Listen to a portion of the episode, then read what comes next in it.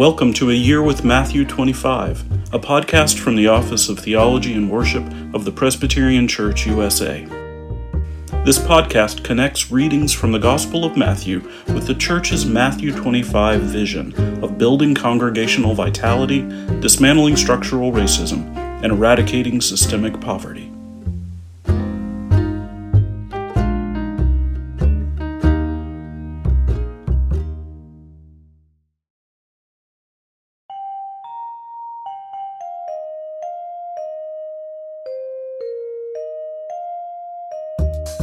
The autumn months are back to school time in many congregations and communities.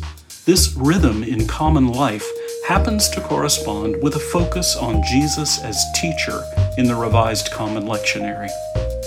Most of the Gospel readings in this span of weeks feature Jesus teaching through parables, imaginative and surprising stories that offer a vision of God's kingdom of righteousness, justice, and peace.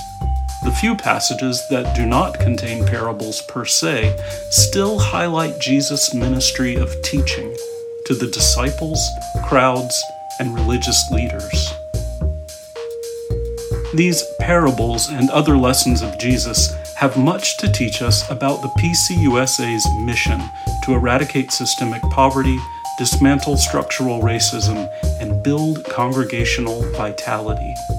They provide valuable insights into the coming realm of God, where the hungry and thirsty are satisfied, where strangers are wrapped in welcome, and where the body of Christ is strengthened and set free to serve God with joy.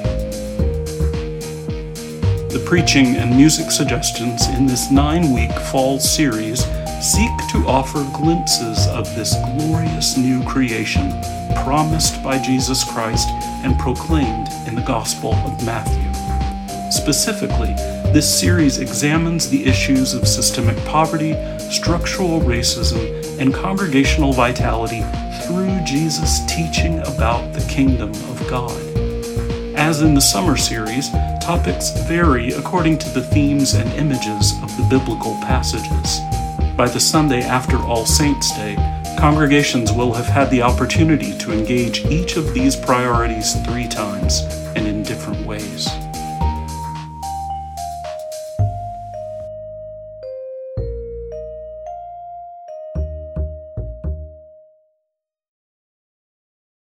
A reading from Matthew chapter 21, verses 33 through 46. A parable about a vineyard, wicked tenants, and the owner's son. Listen to another parable. There was a landowner who planted a vineyard, put a fence around it, dug a wine press in it, and built a watchtower. Then he leased it to tenants and went away. When the harvest time had come, he sent his slaves to the tenants to collect his produce. But the tenants seized his slaves and beat one, killed another, and stoned another. Again, he sent other slaves more than the first, and they treated them in the same way. Then he sent his son to them, saying, They will respect my son. But when the tenants saw the son, they said to themselves, This is the heir. Come, let us kill him and get his inheritance. So they seized him, threw him out of the vineyard, and killed him. Now, when the owner of the vineyard comes, what will he do to those tenants? They said to him, He will put those wretches to a miserable death and lease the vineyard to other tenants who will give him the produce at the harvest time. Jesus said to them, Have you never read in the scriptures, the stone that the builders rejected has become the cornerstone? This was the Lord's doing, and it is amazing in our eyes.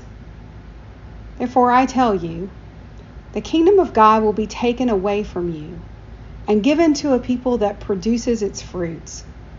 The one who falls on this stone will be broken to pieces, and it will crush anyone on whom it falls.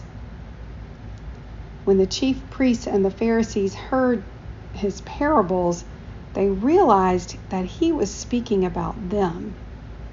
They wanted to arrest him, but they feared the crowds because they regarded him as a prophet. In the realm of God, the crucified one is the cornerstone.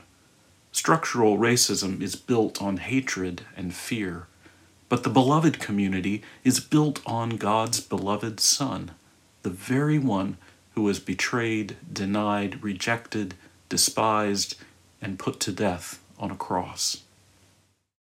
Hold thou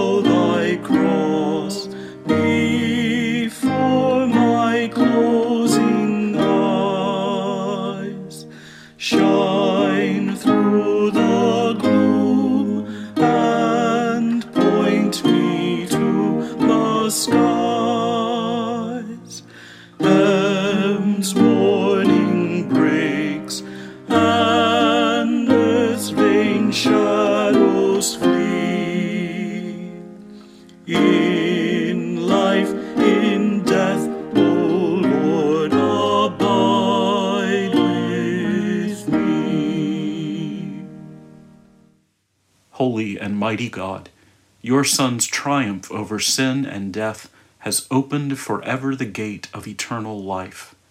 Save us, we pray, when we are in distress, pressed to the point of falling. Let the joy of your salvation resound through your church and in our lives, and let the whole creation reflect the brilliant light of Jesus Christ, our risen Savior and Lord.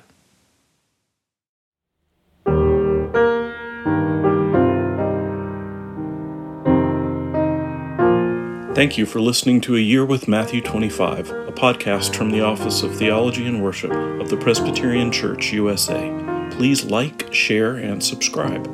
Scripture passages are drawn primarily from the Revised Common Lectionary and are adapted from the New Revised Standard Version, Updated Edition. Today's reader is Nikki Collins. Hymns are from Glory to God, the Presbyterian hymnal, and are in the public domain. Musical recordings are by David Gambrell and Phillip Morgan. Prayers come from the 2018 Book of Common Worship. You can visit pcusa.org slash Matthew 25 to learn more about the Matthew 25 vision of the Presbyterian Church USA.